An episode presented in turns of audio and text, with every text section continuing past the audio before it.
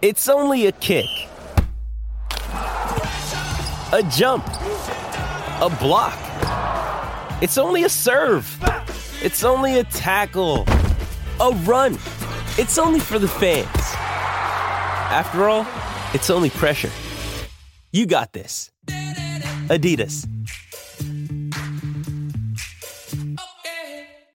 Welcome to Hail Varsity Radio, the voice of Husker Nation. Insight, opinion, expertise, with the biggest and best names talking Nebraska across the state. Join the show on Twitter at Hail Varsity and at Schmitz_radio. Call in at 402-466-ESPN or 1-800-825-5865. Here's Chris Schmitz.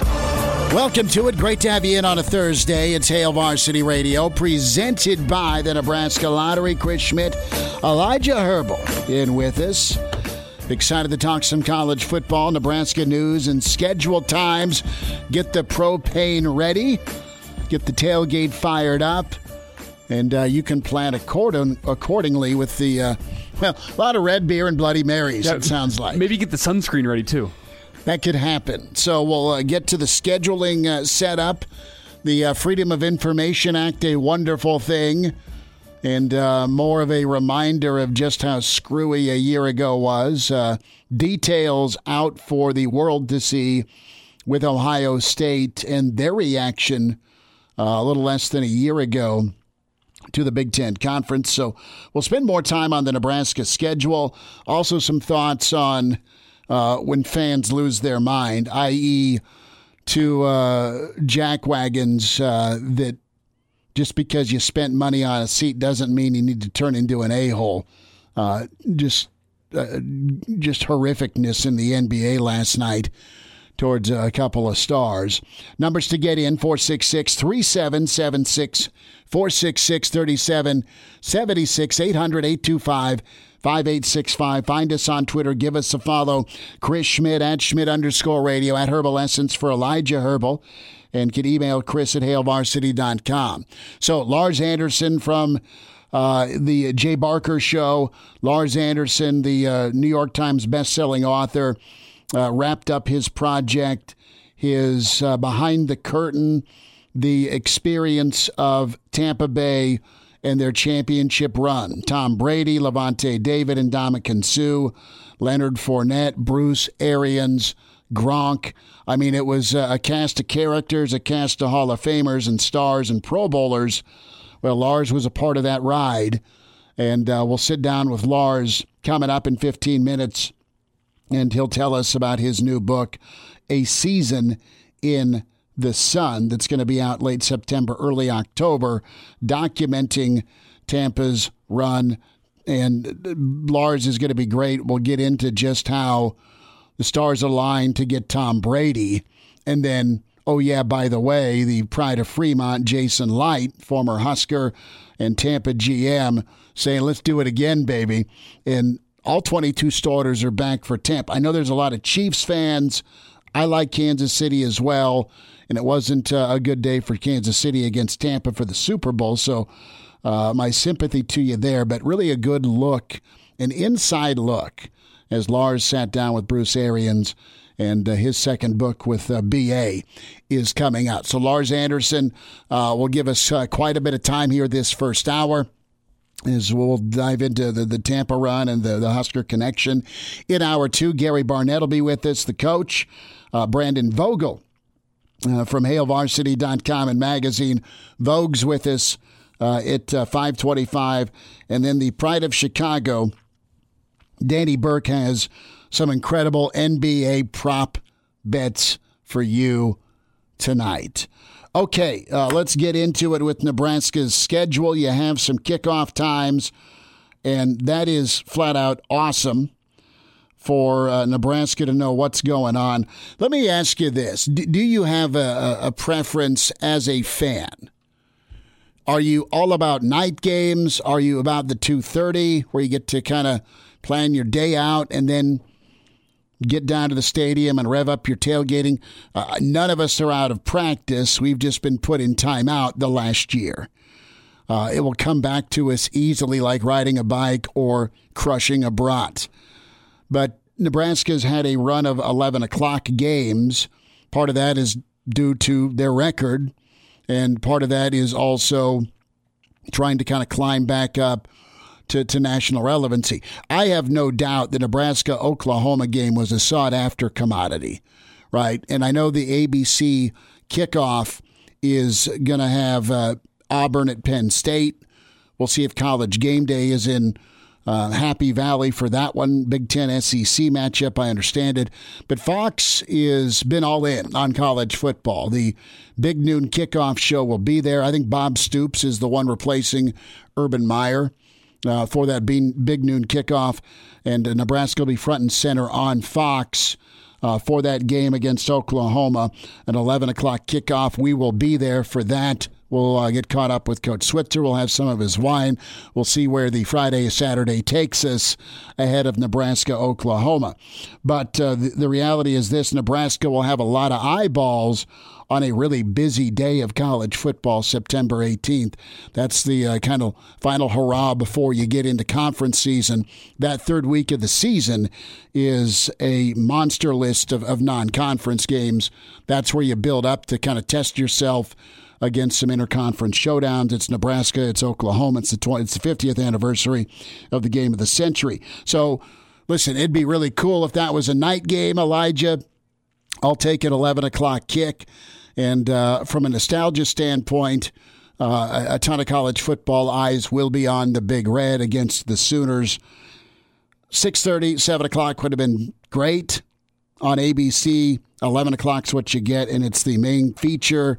And it'll be promoted so much you may get sick of it, but probably not knowing this matchup's here. Yeah, and it's cool that all the eyeballs are going to be on Nebraska, but personally, I've always preferred the PM games, the evening kickoffs, just because of the atmosphere difference that there is in the stadiums around the country at 7 o'clock. It's the build-up. You have all day to be tailgating. You're watching these other games on TV and saying, this game's cool, but this Nebraska game tonight, that's the one I'm looking forward to. You have that build-up all day.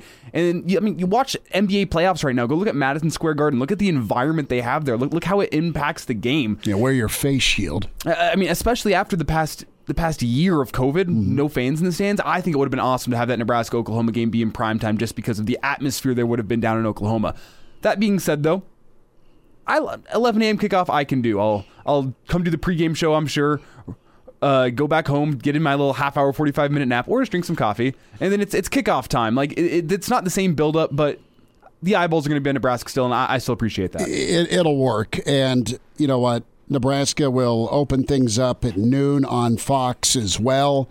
Kind of the marquee game with the return of Brett Bielema and Nebraska opening on the road. That's a good get for week 0. Supposed to be in Ireland, not going to be in Ireland, but it will be Nebraska and Illinois. And it's going to be the Power 5 showdown of the day because there's only like 4 or 5 games. I know Hawaii's playing. I know there's some other teams in action. But you'll have a good chance to showcase yourself with Nebraska, with a pretty loaded team, experience-wise, going on the road to kick off this 2021 season. Fordham will visit Lincoln at 11 o'clock. That'll be a BTN game. Also on the Big Ten Network, Buffalo comes to Lincoln. We mentioned Nebraska, Oklahoma, the big one. As we get into conference season, Northwestern and Nebraska, 6:30. These games have been so incredibly tight. They've been such one-score game, woulda, coulda, shoulda ball games for both teams. I mean, it's been down to the wire. Grab your heart medicine. You don't know how it's going to finish. And they have been absolute drama-filled. Right, you go back to the overtime win in 18 for Northwestern where they're down double digits and they find a way. You have the last-second kick through the sea of hands for Nebraska to defeat Northwestern 13-10 in 2019. And then you have last year where Nebraska took the lead going into halftime, and then that's all they got, right? You had a touchdown drive. You got held to 2 field goals instead of 2 touchdowns, and Northwestern just made enough plays, forced enough turnovers, 2 red zone turnovers, right, against Northwestern last year. So this game deserves to have kind of a night showcase. You think back to the Hail Mary game in 13, where Nebraska looked done until you get the Randy Gregory and Avery Moss kind of bang, interception, touchdown return. Then Nebraska gets a stop, and then Amir puts on his Superman cape, right, and somehow gets a first down on a 4th and 15 on a little dump off.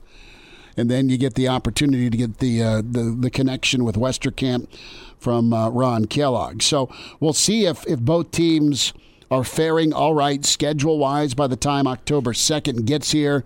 Maybe it's a BTN 6:30. Maybe it's a Fox or an FS1. If both teams are unbeaten or one lost or they're ranked, I mean, a lot can be set up. Maybe that's an ABC. But this game, we'll talk to Gary Barnett about the schedule. And specifically Nebraska Northwestern, just how that series has been so close every year. Listen, October 2nd will be a monster opportunity as well for Nebraska. You want to talk about official visits in season? Come check out the atmosphere. Come check out Lincoln on a game day where there's a build-up for an opponent you want to beat and you're tired of being close. Last time you blew out Northwestern, I think you got to go back to 16, right on the road with the electric white uniforms. And then even back in 14, you've done better in Evanston traditionally than you have in Lincoln against Northwestern. But you'll be able to get a long visit list officially here for some of your 2022 and 2023 kids. Most likely your 2022 kids on that night game. Nebraska, Wisconsin will be on ABC. Which that has not fared well for Nebraska on ABC against Wisconsin. You don't ever want to. You don't want to go to Camp Randall at night. You just don't. If that's a 2:30 or an 11 o'clock, all right with me. If I'm a fan and I want electricity, night game would be sweet. And then you end it on Black Friday against Iowa, 12:30 kickoff, and that'll be a Big Ten game. So, hey, it's a good setup, a good listing, and you can plan accordingly.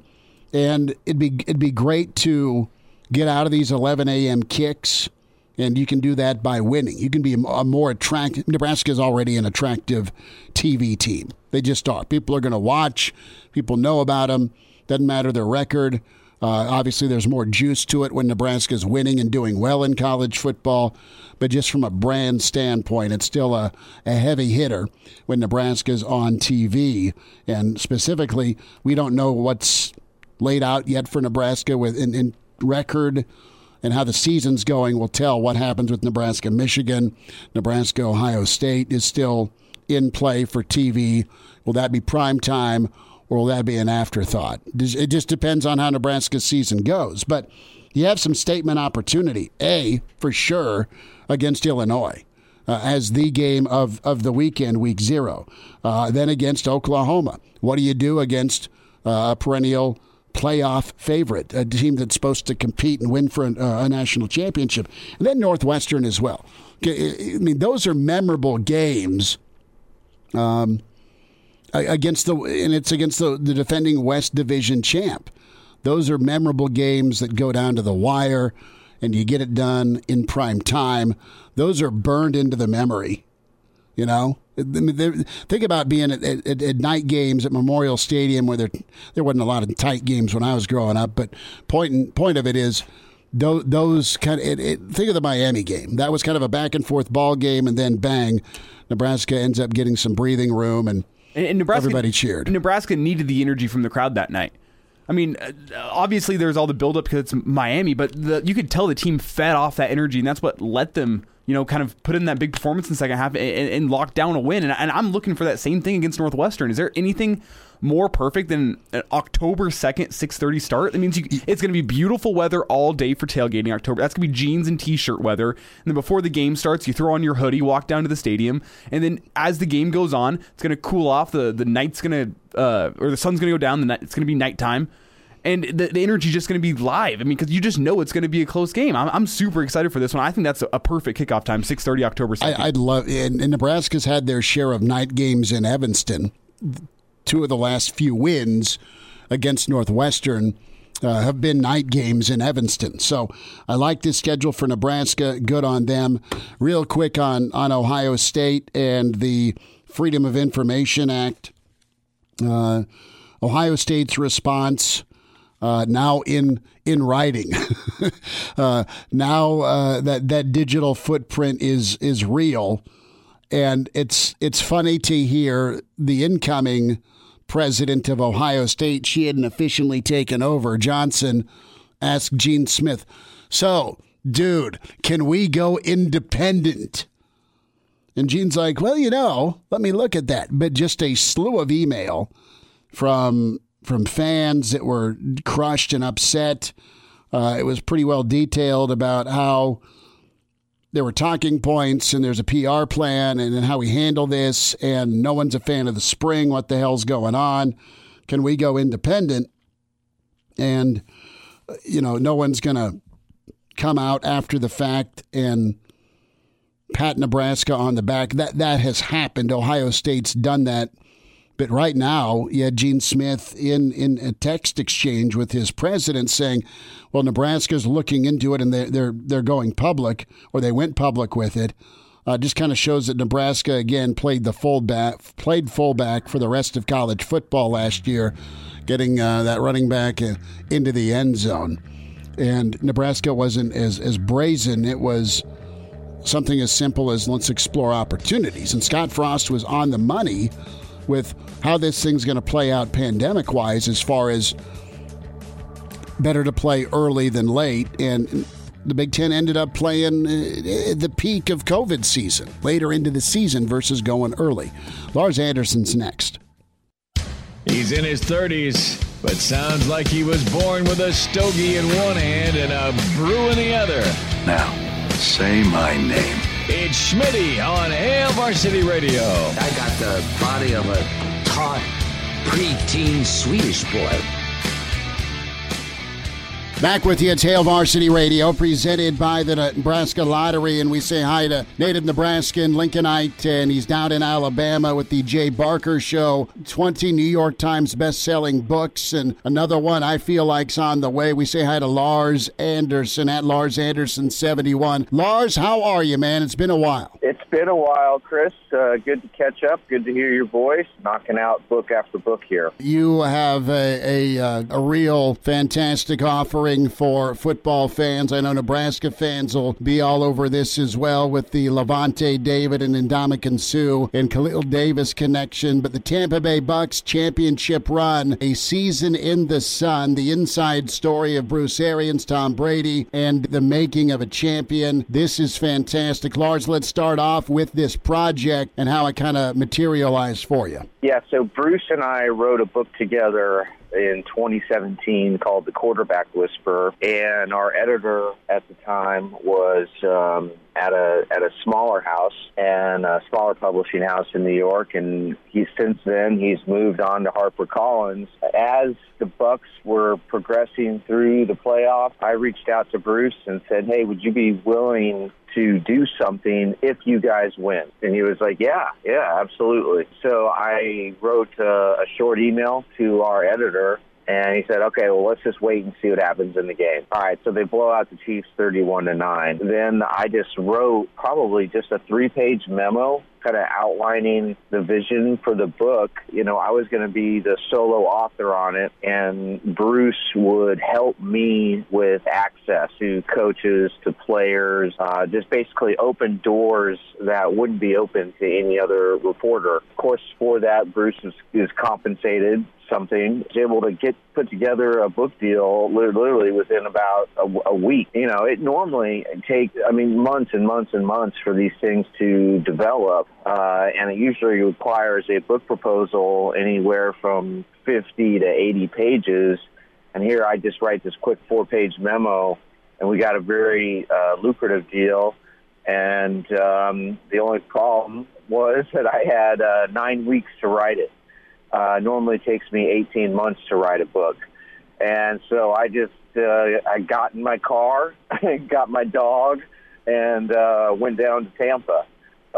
Drove like 10 hours and just sort of camped in Tampa at a hotel close to Bruce's house for, a couple weeks, basically, and just interviewed as many people as possible, and then just started putting together the narrative. And it really is, it's absolutely fascinating how they landed Brady, how difficult it was for Brady to learn the Arians offense, how in many ways the Arians offense runs counter to everything that Tom ever did in New England.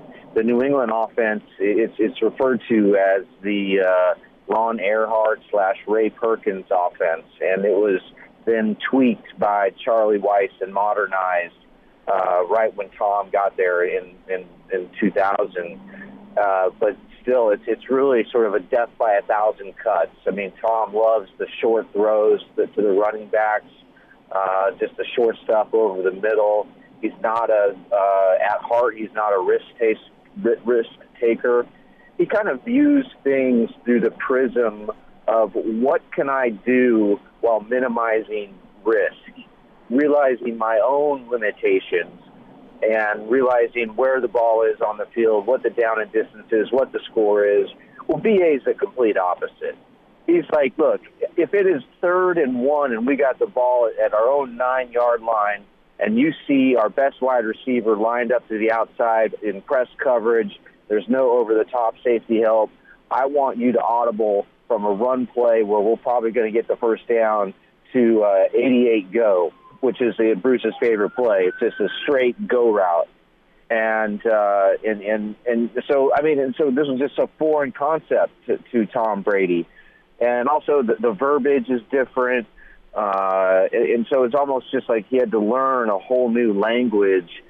And in a way, I think that what made this season so special, and by most metrics, by the way, Chris, Tampa Bay went from, in terms of team merchandise sales, from I think 28th in the league to #1. They had an increase of 2,500% from 1 year ago to about like last week, and of course it's all because of Brady.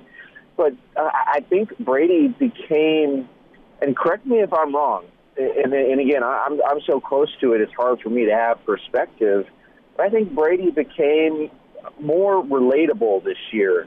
More, he showed a humanness. He showed frailty. He showed weakness. And it revealed that he wasn't just the guy, whether it was true or not, the perception was everything had been gifted to him. He looks like a J. Crew model. He's married to Giselle, the wealthiest model in the world. And she's actually made more money over her career, over $560 million than Tom has. I think Tom's right at $275 right now. And so I think Tom just he showed again like a relatability, and I think it increased his popularity. And then at the boat parade, you see him intoxicated on his $2 million yacht that he bought just a few days before the boat parade, and then getting inebriated, throwing the trophy, and again I think he's almost like the only person on the planet who can get away with public intoxication and actually increase people's affection for him because we're seeing a side of Tom, and also just sort of battling father time, doing this at age 43. It's really an incredible thing. And then Bruce becoming the oldest head coach to ever win a Super Bowl.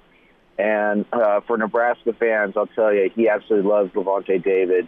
He's his favorite player on the defense. He's the leader of the defense. Whenever Bruce wants to sort of take the temperature of the defense, of the players, of their feelings, of their attitudes, he goes to Lavonte. And Bruce always does this with every team he's been on. He picks the most respected vet, and he establishes an incredibly close relationship. And, it was Lavonte who kind of noted that Leonard Fournette during practices was sort of distancing himself from the rest of the team. And this was at the midway point of the year.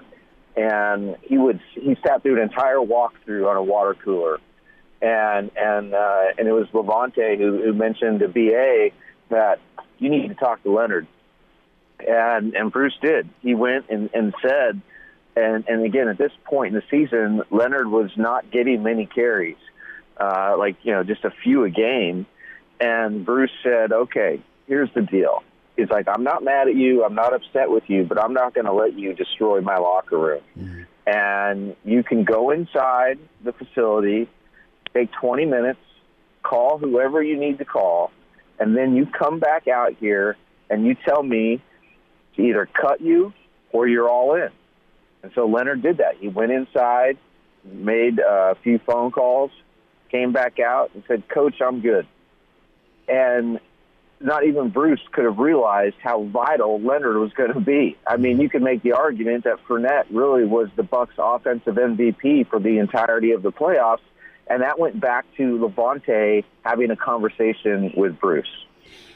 Lars Anderson's with us, Sail Varsity Radio, A Season in the Sun, his new book, The Championship Run for Tampa Bay, Unparalleled Access with Bruce Arians and the Bucs. That's Lavonte. You talk to him, you talk to his teammates, past and current, and they will do anything for him because he does everything for them on the field, off the field. Playoff Lenny was huge. But the personalities that were acquired by also native Nebraskan Jason Light, incredible. You bring in Antonio Brown. Here comes Gronk. Meanwhile, you've got Brady. Mike Evans has been great for a decade plus, and you add weapons, so it's not all on Evans' shoulders. Your offensive line's stellar. You get Suh back, or you add Suh to the roster, and Lavonte's always kind of been quietly killing it, and finally he got some exposure. Bruce is just magic, it sounds like, Lars, not only with the Fournette story, but just he's not afraid. He looks at the talent, and guys want to fit in and play with him, play for him. Absolutely. And, you know, when he took the job in 2019, he 100% thought that he could fix Jameis Winston. Bruce holds a football camp here in Birmingham, Alabama, and he got to know Jameis when Jameis was just, I think, in ninth grade. And they had sort of maintained a relationship over the years, and so Bruce thought he could turn Jameis into an elite quarterback, into a Pro Bowl quarterback, into a Super Bowl winning quarterback.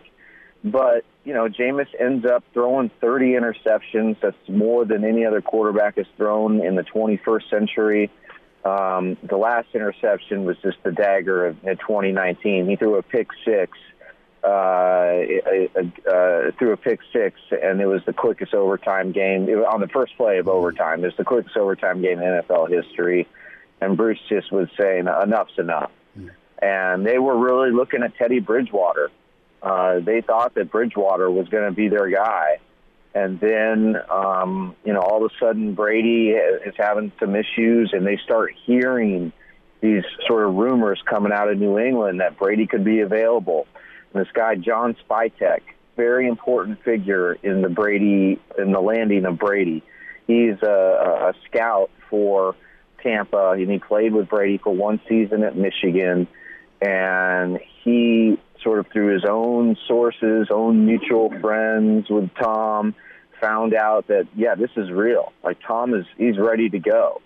And on the first day of free agency, I think it opened at 4:00. At 4:00 and 10 seconds, Jason Light, Nebraskan, who I absolutely adore. I love Jason Light. He's one of my favorite people on the planet. We have mutual friends. But he knows Ted Wright. He used to be a bouncer at the Brass Rail. I got so many great stories. About Jason. But I'll get into that in a second. But at 4 minutes, 10 seconds, Jason calls Don Yee, who is Tom's agent, and Yee said, "You made the right call, Jason." And they went on to talk and said that, Tom's interested. And we're back. Fellas, you think we could listen to the radio on Hail Varsity Radio, presented by the Nebraska Lottery? Yes! That's awesome!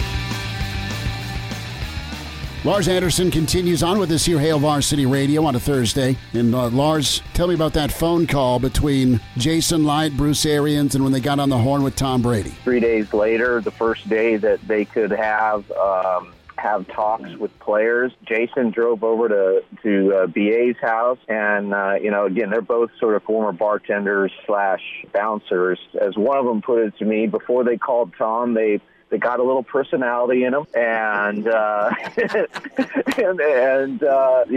seconds after free agency began, they called Tom. Tom answered the phone and said to Jason, "What's up, babe?" And right then, they knew they had him. And it was almost like Tom was pitching himself more than the Bucs had to pitch Tom, because Tom had already done his research. He knew about the wide receivers. He knew about the young, talented defense. He knew everything. He wanted to be in a warm weather climate. He and Giselle were going to build their forever home, which they're doing right now in Miami. He knew that Derek Jeter's place, the biggest, it's a mansion. It's the biggest house in Hillsborough County, which Tampa is in. He knew that was vacant, and that Jeter had offered, Jeter was going to be his landlord and he'd have to pay rent and everything, but he knew that was available. Just all the stars aligned. He wanted to play with Bruce, who I think, through talking with me and just knowing about Bruce, he's the anti-Belichick. I mean, Bruce, do you imagine Belichick having a tailgate out of the back of his car after every game? I mean, he couldn't do it this last year because of COVID-19, but that's what Bruce does. He wants his players to come by.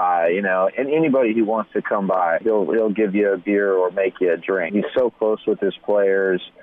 He wants to know, about their personal lives. If they ever have any problems, they can approach him. He's just a very approachable, likable guy, and you can't necessarily say those same personality characteristics apply to Belichick. But they knew from that very first phone call, Jason and Bruce, that they had their man. Yeah, and Tom could have asked for more money. I mean, I think it was a 2-year, 40 million. It was just recently renegotiated, but he could have asked for anything he wanted, and they would have given it to him. And then Tom, he was going to change his number. Because number 12 was worn by Chris Godwin, wide receiver, and Tom was going to change it to number 8. I'm sorry, to number 7, because he wanted that 7th Super Bowl ring. But Godwin, being a pretty smart guy himself, knowing that he was coming into a contract year, he wanted to make sure that his quarterback felt very good about him. So he gave the number up he didn't charge Tom anything. You've heard these wild stories in the past where I think Clinton Portis paid like $35,000 to get the number 26 when he was with the Redskins. And, you've heard all these crazy stories, but Godwin just gave the number over to him. But again, it took a while. First game out of the gate, Tom throws a pick six. They get beat by New Orleans. They lose 3 out of 4 games going into the bye week. During the bye, Rob Ninkovich, who is a former Patriot and teammate of Brady's, he goes on ESPN's Get Up and says that Arians should be fired. And, Arians, and Bruce watched it. He saw it, and Arians is just like, this guy's got no idea what he's talking about. He doesn't know how close we are. And after the bye week, Bruce and Tom spent hours and hours just figuring out more about the playbook, trying to meld what Tom was comfortable with and what he was doing at New England with the Arians sort of way. And bam, they just take off from there, and they end up winning 8 straight in the Super Bowl. And look, they conquered Drew Brees, his final game. Brady says goodbye. They conquer Aaron Rodgers on the road. Aaron Rodgers may never play another game in Green Bay. Who knows? And then they conquer Patrick Mahomes in the Super Bowl. And the Super Bowl is just a masterful defense from Todd Bowles. It was, to me, like the defensive coordinator was the sort of MVP of that. you know, Tampa had blitzed on a percentage-wise more than any team in the NFL heading into that game. But because the Chiefs had two, both their left tackle and their right tackle were both injured, Bowles was confident that they could just get pressure with four. Mahomes was hobbled a little bit with an ankle injury, and so Bowles sent fewer blitzes in that game than he had in the previous 7 years when he was presiding over a defense. So he was just totally out of character. They were going to double Tyreek Hill wherever he went. They were not going to let Tyreek Hill get behind them. And they also thought it was a big advantage if they had played the Chiefs earlier in the year, because it's like you can see their speed on tape, but it's different kind of speed when it's on the field. So now they knew kind of what they were up against. But it's a really fun story, and the fact is now they have all 22 starters coming back. First time that's happened since 1977 with the Oakland Raiders, and this team was just hitting its peak in the playoffs, you know. And again, even though Brady's the sort of headliner, this is a team built by the defense. This is a team where the strength of it is the defense. And again, Bruce absolutely loves David, and he loves Sue. And Sue is still playing also at a very high level. Lars Anderson with us. Lars, it's fascinating about Bowles, and you got Shaq Barrett. He's a UNO kid until they disbanded the program, and he's a kid that was at Boys Town. So there's another Nebraska connection, but you got JPP and Barrett off the edge with Sue in the middle, and you didn't have to blitz, and they really took advantage of Kansas City and earned a title, and I know folks are still smiling about it. Is BA surprised they got it done this soon? I know they hit their peak, but usually it's a second-year deal after you kind of get your footing. Absolutely. When they're at 7-5 at the bye week, when he had that long chat with Brady, he was thinking about trying to build momentum for 2021. He was not thinking about the Super Bowl. He told me that straight up. He was just trying to fix, because they lost 3 out of 4, and Tom often looked lost out there. There's just no, you can't deny that. Early in the season, he didn't know where his receivers were going to be. It hurt him because they missed OTAs. The Bucks offensive staff estimated that Tom missed something like 1,500 reps because of COVID-19. And not only that, literally thousands of more mental reps that he could have done with coaches. You know, they're facing a big uphill battle. But yeah, everything was geared toward 2021, toward this upcoming season, not last season. I mean, again, we saw them win their last 8 games, and none of them were really that close. Packers game, yes, questionable decisions by Matt LaFleur, but especially if Aaron Rodgers ends up leaving the NFC, I can't see the Rodgers thing getting resolved. It's either he goes or the general manager goes, and we'll just have to see how that plays out. They are primed for another run, no question about it. Lars Anderson, A Season in the Sun, his book with Bruce Arians, The Tampa Title Run. Last Thoughts with Lars next. And now, back to Hail Varsity Radio. Lars, last thought here. I need a Jason Light bartending story from O Street back in the day. Yes. Jason told me about a night that a intoxicated customer who he had turned away followed him to his Jeep. By the way, Jason, he cruised around town with a Jeep that didn't have a top on, even in the dead of winter. And followed him to his Jeep and pulled a knife out on him. And the guy, and right at that moment, one of Jason's teammates from Nebraska arrived on the scene, and the guy lost grip of the knife. And let me just put it this way, the outcome didn't end well for the attacker. The snow on the ground was covered in blood, and it wasn't Jason. So, but he did tell me that, he kind of had to reevaluate where he was going with his life after that night. Well, it's worked out well. Lars, best to you. We'll get caught up again. Congratulations. A Season in the Sun, the story of the Tampa Bay title run with Lars Anderson. Lars, when's this book come out? It's hopefully going to be out late September, early October. Well, we'll get a copy, and Nebraska fans, you'll love this read. Lars, take care, buddy. All right, thanks, Chris. See you, bye-bye. All right, Lars Anderson, long sit-down with him, but pretty awesome insight. Lavonte David, Sue, Bruce Arians. Lars was there right after the Super Bowl, and his sit-down with Bruce Arians, their second book together. And, of course, Jason Light, Husker, and, of course, went to Westland and Pride of Fremont, man. And he was a bartender at the Rail, and Husker play and having a Husker teammates back one snowy night on O Street. And the one part of that story I want to get more clear on is I wish you could have gotten into this. We ran out of time, but how the attacker just lost grip of the knife. I feel like that's a very.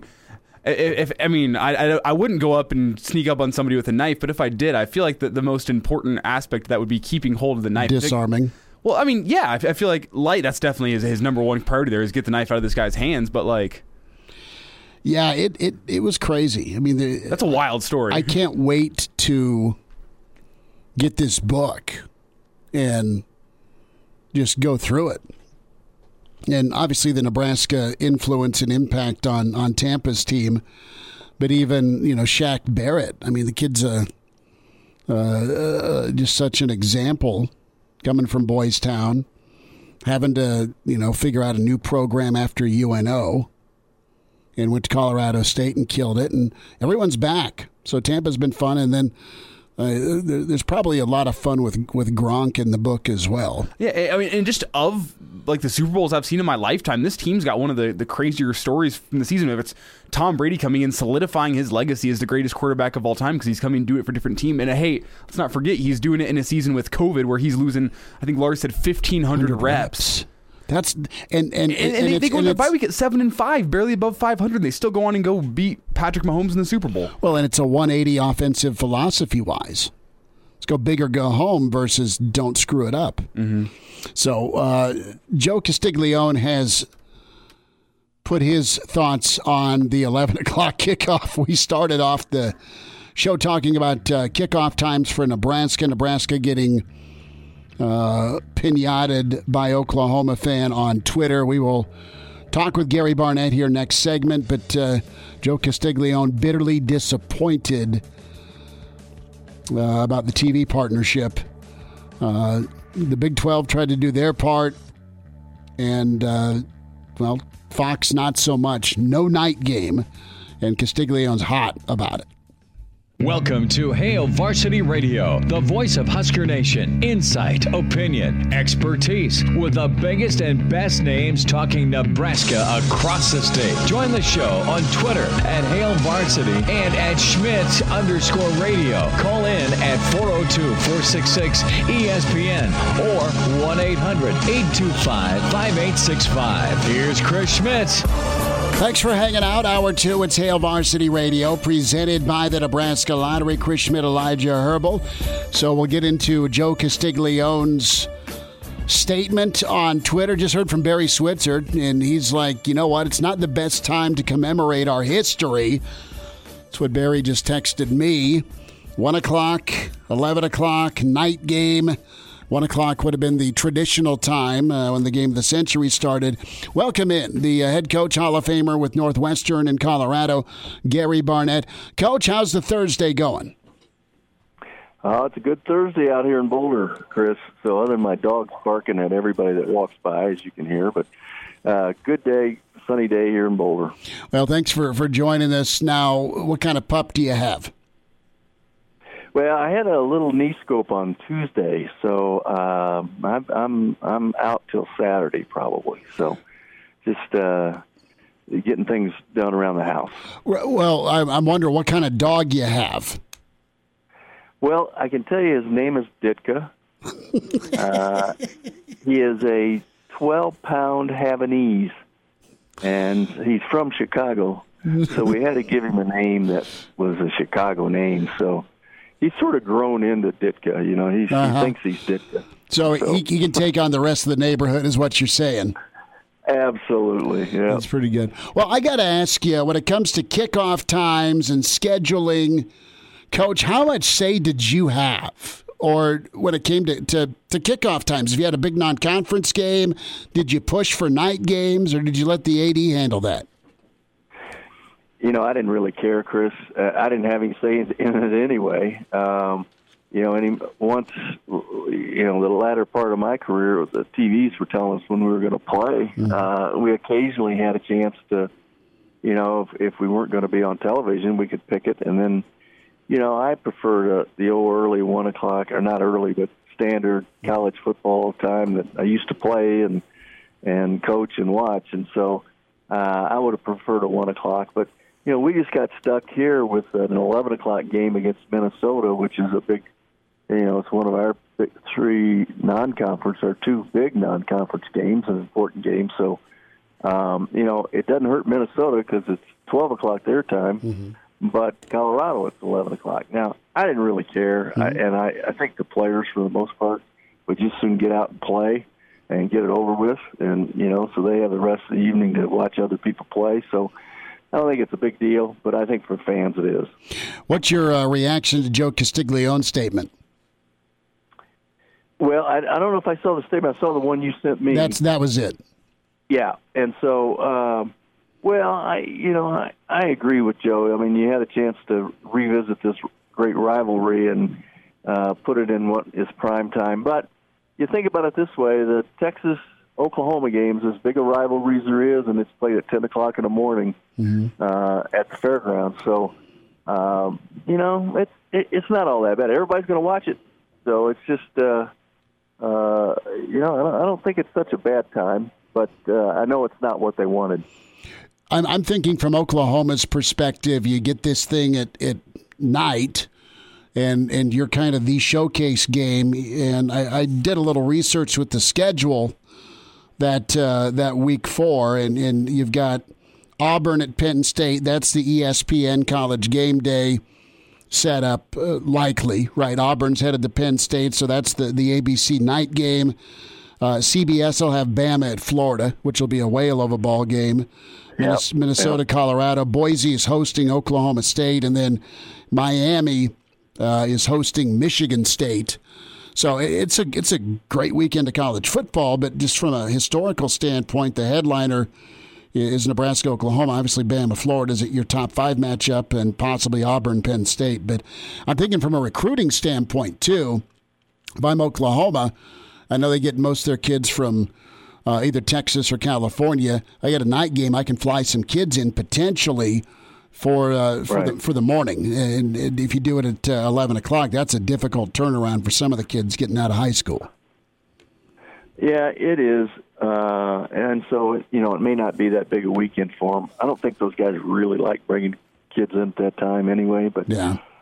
You know, I think part of it is, it's just that, you know, Nebraska's schedule, or Nebraska's last 4, 5, 6 years, whatever it is, they, you know, the rivalry is big in our minds because both of those were great teams and great programs at the time. And, you know, Oklahoma's hung on to that sort of moniker, and Nebraska's, you know, needs to live up to it, I think, a little bit. So I'm sure that might have had something to do with it. I think it had about everything to do with it. I mean, you need to start winning ball games to be prime time, you know, a commodity. And Nebraska's brand is, but it's been a while since you visited the top 25. If I'm a TV executive, that's where I'm going. I mean, it hurts to say. It really hurts to say. Yeah. What's your thought here? With I want to go to Northwestern Nebraska, and didn't get a chance to ask you last week about the trip to Ireland, and Nebraska and Northwestern, Fitzy and Frosty kicking things off across the pond. Well, you know, it's interesting, and I know that initially it was supposed to be Nebraska and someone else. Illinois this year. Illinois, yeah, and so Northwestern got pulled into it. I think Northwestern's excited about doing it. I mean, a guy like Fitzpatrick, why wouldn't he want to play in Ireland? So, you know, it's. I think it's going to be a great thing. My son's already made arrangements to go over there, and I know, you know, he'll travel pretty well for Northwestern, and so, yeah, you know, it's even one that I sort of have a little interest in going and attending, but probably won't. Well, you want to start rowing, I'll get the boat. I mean, you know. Yeah, that's the way I'll get there. I can't afford it the other way. No kidding, no kidding. Well, when we're talking TV times, Nebraska Northwestern is going to be a night game. We don't know the network yet, but 6:30. And when I look at all the Big Ten games since Nebraska's been in the Big Ten, you've had some insane finishes, and they've been one-possession games. Doesn't it feel kind of fitting that Nebraska Northwestern is going to be a night game?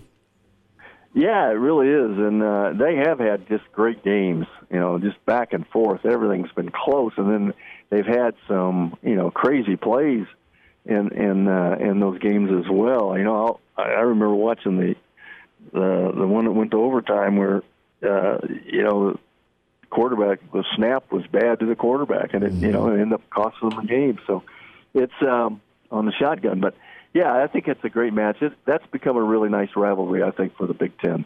A few minutes here. Gary Barnett's with us, Hail Varsity Radio.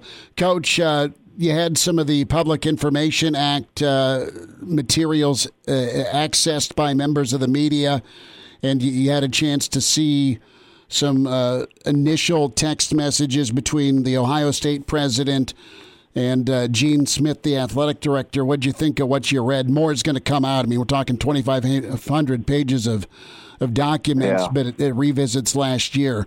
Were you surprised by what you saw? No, not really. I mean, I think we all knew that Ohio State they were going to find a way to play. And so I don't think I'm surprised. Were you surprised? No, at that? I wasn't. I thought Nebraska. I thought Nebraska being as vocal as they were initially was right on, and I thought Ohio State was kind of right with them there. I just don't know how things are going to go for Commissioner Warren. In about 2 months with media days, because that's going to be happening, and there's questions to answer, and people are upset about how he's handled baseball, but that's baseball. But football, I mean, I guess my take is this: I think things are rocky. I think Indiana's hacked off at the Big Ten with kind of changing the rules, with playing in the conference title game, and then also Indiana not getting to a New Year's Day 6 as good as they were last year. So you tell me this, you were in the league, and you were in the league when Delaney was there. Anything ever close to headaches like this? No, I don't think so.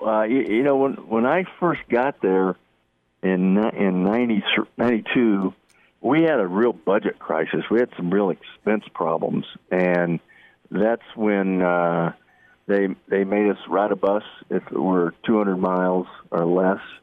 If it was 400, you could ride one way and fly home or fly there and go on a bus home. So we all were put under some financial restrictions, of which it helps some of us, and we were one of those particular teams that was struggling financially, but it put a big, it caused Ohio State and Michigan and teams like that who could afford easily to fly. It wasn't a big deal. That it just sort of brought us all down to the same level. I thought that was probably a little unfair, but I guess for the greater good, that's the kind of stuff you got to do. But that's the only one I can really think of, Chris, that got close. What about getting to Northwestern, and then however it came up, the fact that Northwestern was thinking of going to the Ivy League for football? Well, I had heard the rumors about that, but when I went on the interview, and I did a really poor job of investigating the whole Northwestern thing. I didn't do a good job. One, I didn't think I was going to take it, so I didn't think I needed to do that kind of work on it. But secondly, if you read the book by John Bacon, Fourth and Long Gone, I'm telling you, it was within an eyelash of Northwestern leaving that league and being out of there. And I didn't have any idea it was as close as what I found out it was. So, I just thought, well, it's rumors, and just they had one, and that's why they're doing it. But I didn't realize, just how much they sort of were soaking the league. I mean, they were providing no revenue, and yet, getting their share. And so I didn't know that. So, and then as I went to meetings, and I heard complaints from coaches that were adamant about that. They said, I don't know. You guys get the same money as we do, and you don't make us any. Mm. And I thought, whoa. Hey, man, I just got here. I'll bring the beer next time, man. I mean, come on. But, yeah. So who would they have replaced Northwestern with? Well, I don't know that they had to, because they had Penn State already. Okay, so we're right at that. Okay, so you would have added Penn State. Penn State was in the league. Okay, gotcha. So you were good. Yeah, and in fact, I think that the fact that Penn State was coming in, that was going to really be sort of the curtain call for Northwestern, and that would just push them out pretty easily. It was an easy transition. And so, however that got changed around, I mean, North Pat and me and all of our guys were just fortunate it happened. So. Well, what other gigs were you considering besides Northwestern? Well, I didn't have a lot of choices, Chris. You don't have a lot of choices when you're an assistant coach. And when I went in there, Bill McCartney. I came back and I said, I don't think I'm taking this job, Bill. He said, well, are they going to offer it to you? I said, I think they are, but I don't. You should have been there with me. And he says, you got to take it. He says, these jobs don't come around very often. It's a Big Ten job. And you understand, I grew up in the Big Eight, mm-hmm. And I didn't know that much about the Big Ten. It was when I spoke about us going to the Rose Bowl and seeing the city turned upside down about it and roses and that kind of stuff. I didn't understand it, and I was just naive to it more than anything else. So, to me, a job in the Big Eight was a better job than a job in the Big Ten. So, I just didn't know much. Mm. And Bill just said, these jobs don't come around, and you've got to take it. And so I did. Well, and you went. And I went. Yeah, to the Rose Bowl. That was good. Coach, have a good week and have a good holiday weekend, and thanks for a few minutes today. You bet, Chris. Great being with you. Take care. Thank you. There he is, Gary Barnett with us, Sail Varsity Radio. So nothing too new out of the Gene Smith thing, but it's going to be a little interesting come media days with Commissioner Warren. Now, he's had few interviews, but he's had a couple, right? But there are a lot. Some patrons aren't happy with him, and some have moved on, right? So let's see if year two can be better. And with Castiglione, man, that's kind of unlike him. I mean, he's a phenomenal AD, but this probably just does slap all they wanted to do from a celebratory standpoint. And being the epicenter of a focal point weekend of college football. Well, yeah, think about it. If you're trying to build environment around the stadium, building up this huge game, it's pretty impossible. People aren't going to be showing up at 7 a.m. to partake in these festivities, You still might, but just from an exposure standpoint, I mean, in early season, I mean, Oklahoma's already going to get watched. They're going to be top four, top five. They're a playoff favorite, not to win it, but to get there. And I mean, I look at the slate of games that they have that weekend, and Nebraska-Oklahoma probably should be the 11 o'clock game if it's still going to be national television. But Bama-Florida is not going to be a night game. I mean, CBS will snatch that. 2:30. That's 2:30, and then Auburn-Penn State. But you're seeing it on Twitter. I mean, Nebraska's got to get better. And now, back to Hail Varsity Radio. Well, let's get more into this Oklahoma response on the Big Noon Kickoff, 11 a.m. deal. We say hi to the managing editor with HailVarsity.com and magazine. His book with John Cook, Dream Like a Champion. Brandon Vogel with us, at Brandon L. Vogel. Vogues, are you dreaming of a 7 p.m. kick, or Man, is Castiglione just overblowing this? This is weird, isn't it? Well, it struck me as a little bit of a strange thing to issue a statement on. Now, we know from earlier scheduling problems with this game, he's pretty out front in terms of, like, getting things out there, issuing a statement.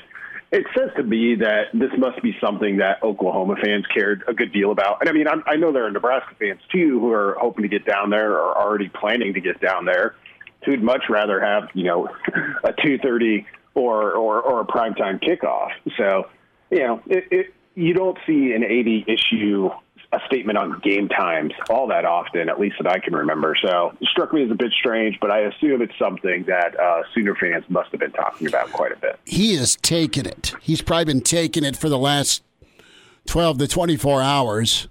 You mean, think about the big money people, think about the history. I shot you the response that Coach Switzer sent me, and he's kind of like, you know, what the hell?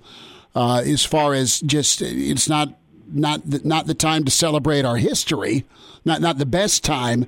But Vogues, if you're drafting, where are you drafting Nebraska, Oklahoma in 2021? Are you drafting it ahead of Auburn, Penn State? Are you drafting it ahead of Bama, Florida? Are you drafting it ahead of Boise, Oklahoma State, or Minnesota, Colorado, or even Sparty, Miami? Now, in our heart, yes, it's top of the list. It's always top of the list. It's Nebraska, it's Oklahoma. But if you're a TV guy, if you're a TV exec, you know, where are you picking this game? Yeah, it's tough at the moment, obviously. Like, Oklahoma looks like it could have, I mean, its consistency over the past 20 years is impressive, but it looks like it could have one of its best teams. And with Nebraska, we don't know that yet. It hasn't been close to that. So, you know, I don't know that this is, given some of the other games you mentioned, like, I don't know if this is top choice for the primetime slot either. So that afternoon slot is probably where I would have gone. It's a little bit of the best of both worlds, though. Fox definitely does, you know, from Fox's perspective, I think they're probably like, we're giving it our second best slot or maybe even our best slot, because you have a 2-hour pregame show. There's plenty to talk about, obviously, with the history between the programs, but then with everything that's gone on around this game to this point. So I think Fox is giving it a lot of attention. And, yeah, they're serving their own interests. They want to continue making Big Noon Saturday a thing. And, you know, back in 2019, I don't remember the numbers off the top of my head, but going up against game day is tough. And they made some impressive strides. So you can't totally fault the strategy at this point. No, and Urban was huge. And having Klatt on the broadcast is big. Urban's now in Jayville looking at his new tight end. So you got big game Bob, who sure as hell won't be biased at all. Kind of moving into the coach's chair there. But, you know, I look at Fox, and they just have two college football games scheduled that day. It's Nebraska at 11, and then it's USC at Washington State at 2:30. Now, that baseball's regular season gets done at the end of September, so I don't think you're running into any MLB postseason snafus. They just don't have a night kickoff scheduled. And that's not always the case, because there's been some Big 12 games that they've had at night. But I don't know, even if ABC's taking Penn State and Auburn, you would think ESPN would, well, they'll do an SEC game, but I don't know if that SEC game would trump Nebraska, Oklahoma, whatever the second place SEC game is, because, you know, CBS is going to print money with Bama, Florida in the afternoon. So now the social media arrows from Oklahoma fan has been a little bit unforgiving here the last 2 hours. Bomani Jones also off the top rope with the steel chair. The sad truth is you've just got to make a bowl game and win and be above 500 if you're Nebraska, if you want to bitch about kickoff times. Yeah, I mean, you know, that's kind of where things are. Like, you know, it's you just don't have a lot that commands that. Now, you know, I did see a number of people mention, and, you know, 2000, 2001, when the roles were kind of reversed. I mean, Oklahoma was ranked in the top five at that point, so it's not a one-to-one comparison by any means, but was coming off, you know, a rough 4-5-6 year stretch. Those were noon games, 11 a.m. games too. And I think that's more a reflection of kind of how much college football has changed in that, you know, we're geared towards, oh, the biggest games happen at night. And that wasn't necessarily the case 20 years ago. Yeah, Brandon, I pulled up some stats. This is from sportsmediawatch.com. It had the ratings of all the nationally televised games from last year. And aside from 3 weeks last season of the college football season, this was a longer college football season because of the weird start times.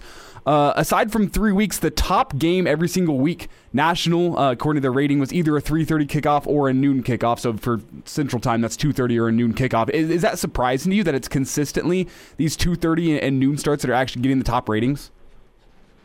Yeah, a little bit, particularly on a Saturday. I mean, I think the theory behind primetime is, well, one, from a fan's perspective, everything just feels bigger, right? The lights are on. You've had all day to get ready for the game, and the anticipation builds. And I think you feel that whether you're at the game or whether you're at home. It seems a bit strange because putting them later in the day, I mean, so people can go about their Saturdays, you know. Not everybody sits down and watches as much as they can in 14 straight hours of football, though I highly recommend it. It's one of my favorite things to do. So that is a bit interesting. And I think what that kind of indicates is that so much of this is matchup driven. Like, if the game people want to see is at noon or it's at 3:30, they'll make a point to see it. So it's just it's one of those off-season things. I was, like we'd already said, I was very surprised that this became a thing, because when those game times came down, I was like, oh, that's not ideal. It's not what I thought it would be, but I didn't think it would become quote unquote a thing for an afternoon. Brandon Vogel's with us here on Hail Varsity Radio. Can find Brandon on Twitter at Brandon L. Vogel, managing editor, HailVarsity.com and magazine. And of course, his book, Dream Like a Champion. So how rough is it going to be? We were talking with Coach Barnett about this. What do you anticipate here? And I know we're a few weeks away, but can year two be better for Commissioner Warren? Based on some of the Freedom of Information stuff that's coming out with Ohio State? I think so. I think if he makes a point to be a little bit more kind of open and available, you know, a big story where he talks candidly about the challenges that the pandemic brought for his first year probably would help with that a little bit. Some additional success on the football field wouldn't hurt either. And not that the Big Ten's been bad by any means. You know, it's just been, well, Ohio State's your title contender, and then who else is going to flirt with it for a while, you know, other than the year where it was, you know, Ohio State got selected over Penn State despite not winning the league title. The Big Ten hasn't totally had that. Wisconsin's been close a little bit, but there was never any kind of selection day drama with anybody else in the Big Ten minus that one year. Can they get there where you've got two teams in real contention? I don't know who those two teams are going to be. In fact, you know, you look at Ohio State and it's foolish to even consider it. But if there's a year to get Ohio State, this might be it, just with a new quarterback. Plus, they annually have to replace like half their team. But I think that would go a long way, those kind of two factors. Be a little bit more open, be a little bit more available, talk candidly about what's happened in the past, which will buy you some goodwill for the future. And then hopefully your football team will come through for you. Well, we're talking TV schedules. We're talking Commissioner Warren. Can we just make this set in stone that Nebraska Northwestern's always going to be a night game? I mean, it seems like it. You know, last year was obviously a unique circumstance, and it felt like Nebraska played at 11 a.m. every week. But yeah, those Northwestern night games they tend to work out pretty well for. Well, just that game. I mean, all those games have been close, and they've been played at a variety of times. But I'll sign up for Northwestern and Nebraska at night. Oh, and it's going to be a good recruiting weekend, you'd think, with the ability to bring folks in. and that's nice. Last thought here on TV and kickoff times, Vogues, and maybe you have some access to this, Elijah, as well, but Nebraska's brand is still a national draw, clearly. But from an eyeball standpoint, Nebraska's had some of the most watched college football games the last 5 years. Forget 10 years, forget 20 years, forget glory era. People still watch. The nation still will tune in and check out Nebraska, Ohio State. A lot of that's Ohio State, but you've got Nebraska, Penn State. Nebraska still does well with TV eyeballs. Fair to say? Yeah, I think so. And so much of the kind of ratings game is changing too, as people watch in different ways. We all still try to figure out what's the best way to accurately measure this. Brand names like that are always going to play. Because you think about it, if you're the average college football fan who doesn't have a stake in the game, most of the time that person's going to jump into a game that includes Nebraska, almost no matter who it's against, versus the Mountain West game that kicks off at 3:30, which is no disrespect to Mountain West. Oftentimes, they don't get the attention that they deserve, and I think a lot of that's just built into names that people recognize. So it goes for Nebraska. I don't know that the 11 a.m. Fordham slot was their desired slot for that because recruiting wise, but hey. So it goes.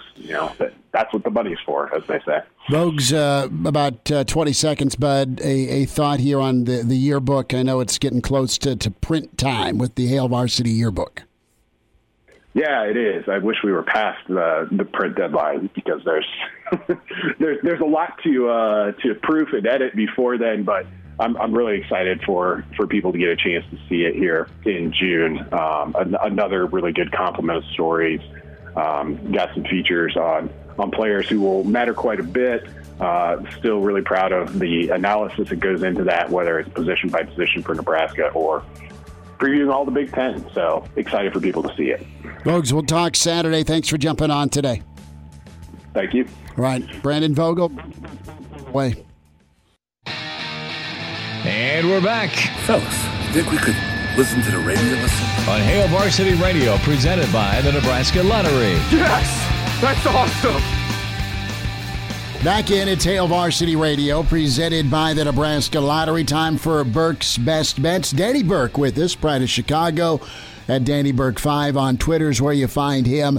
VSiN Sports Network's where you hear him. Rush Hour 6 to 7 weeknights, over 100 affiliates, and iHeartMedia where you can hear it. Danny, how's the old NBA treating you so far? Postseason's been pretty entertaining. Man, it has been entertaining. And the cool thing about it is now that these games are narrowed down, you get a lot more unique type of opportunities to bet different kind of props, which I like to delve into, as you know, very much compared to more so the straight-up game bets. I still do those, but... honestly, there's a lot more available, so it's been fun to kind of get into those and kind of doing the same for tonight. Well, a trio of ball games, Bucks, Heat. You have Milwaukee leading 2-0. Phoenix, L.A., big time for L.A. to come back and tie that series up. That's the line 6.5. Lake Show, Milwaukee, a 1.5-point favorite on the road, and then Nuggets, Blazers. That's been really awesome. Series tied at 1 apiece. Portland at home. They are favored by 4. So let's start off with Milwaukee and Miami. Some in-game intrigue for you. Yeah, so with this one, just first of all, looking at the overall game, I'm tempted to go with Milwaukee. We saw the line open 1 in favor of Miami. Now it's swung over to Milwaukee being a 1.5-point favorite, and it's hard to disagree with that considering what we've seen the first 2 games, especially the second game. But look, if there's a team who's going to play tough their first home game in this series, it's going to be this Miami Heat team that is still pretty deep. They just need to get the offense going. And that kind of leads me to my point with one of these players. I say they have to get the offense going, but I think his prop is a little bit too highly adjusted, and that's Jimmy Butler. I'm a big Jimmy Buckets fan, the former Chicago Bull, but look, in the series, Game 2, he only dropped 10 points, Schmitty. In Game 1, he only dropped 17. He's not necessarily your perennial scorer. Duncan Robinson was the main guy Game 1, and then Bam Adebayo's been slacking too. Milwaukee's a great defensive team. They're not as good as they were in the past couple seasons, but they still defend very well, especially at the rim. So we're seeing in some spots Jimmy Butler's points prop at 24.5, which is kind of absurd to me. And you saw it at 23.5 in some books too. So I took advantage of the better number, played the under in this spot because, again, look, he only got 17 and 10 respectively in the first two games. Plus, he's only averaging 21.5 on the whole season in its entirety. You look at his shot selection, 46% come at the rim. And again, the Bucks are limiting opponents to making just over 61.5% at the rim, which is fourth best in the association. So I'm not expecting a huge game out of Butler. And even if he does have a solid game, 24.5 seems a little bit too high. No chance I'd go to the over with that. So I play Butler under 24.5 points. Bottom line is he either goes off for 30 and hammers you in-game and the Heat win and they keep fighting, or this thing's 3-0 and Milwaukee's about ready to close out. I mean, that's cut and dry tonight. 100%, right. I mean, it's all going to be correlated with Butler. So if he's finding a rhythm finally, then maybe you want to look toward Miami closing out this game if you can get a good in-game betting opportunity as well. But I'm leaning with the Bucks a little bit, and again, still not sold on Jimmy's offense in this series. What do you like about this Suns-Lakers series here, tied at 1 apiece? What's some in-game intrigue? And as far as the overall, do you like the 6.5 number? Yeah, and I saw that 7 earlier, and 7, if I was betting anything, I think you got to take the points with Phoenix. I know Los Angeles having momentum now and going home and all of that factored in, but look, at the end of the day, Phoenix is still a pretty deep team, and I think they can compete with these guys. So overall, especially now that the line's dropping a little bit, I'm not going to be touching anything with that. However, I am going to be going the route of a player prop once again. How about DeAndre Ayton over 14.5, minus 127? He's averaging right at there this whole season, but even more so against the Lakers, Schmitty. He's averaging 18.4 points per game versus the Lake Show. He's gone over this mark of 14.5 in 4 out of 5 games versus the Lakers. In both of these playoff games, Game 1 dropped 21 points. Game 2 dropped 22 points.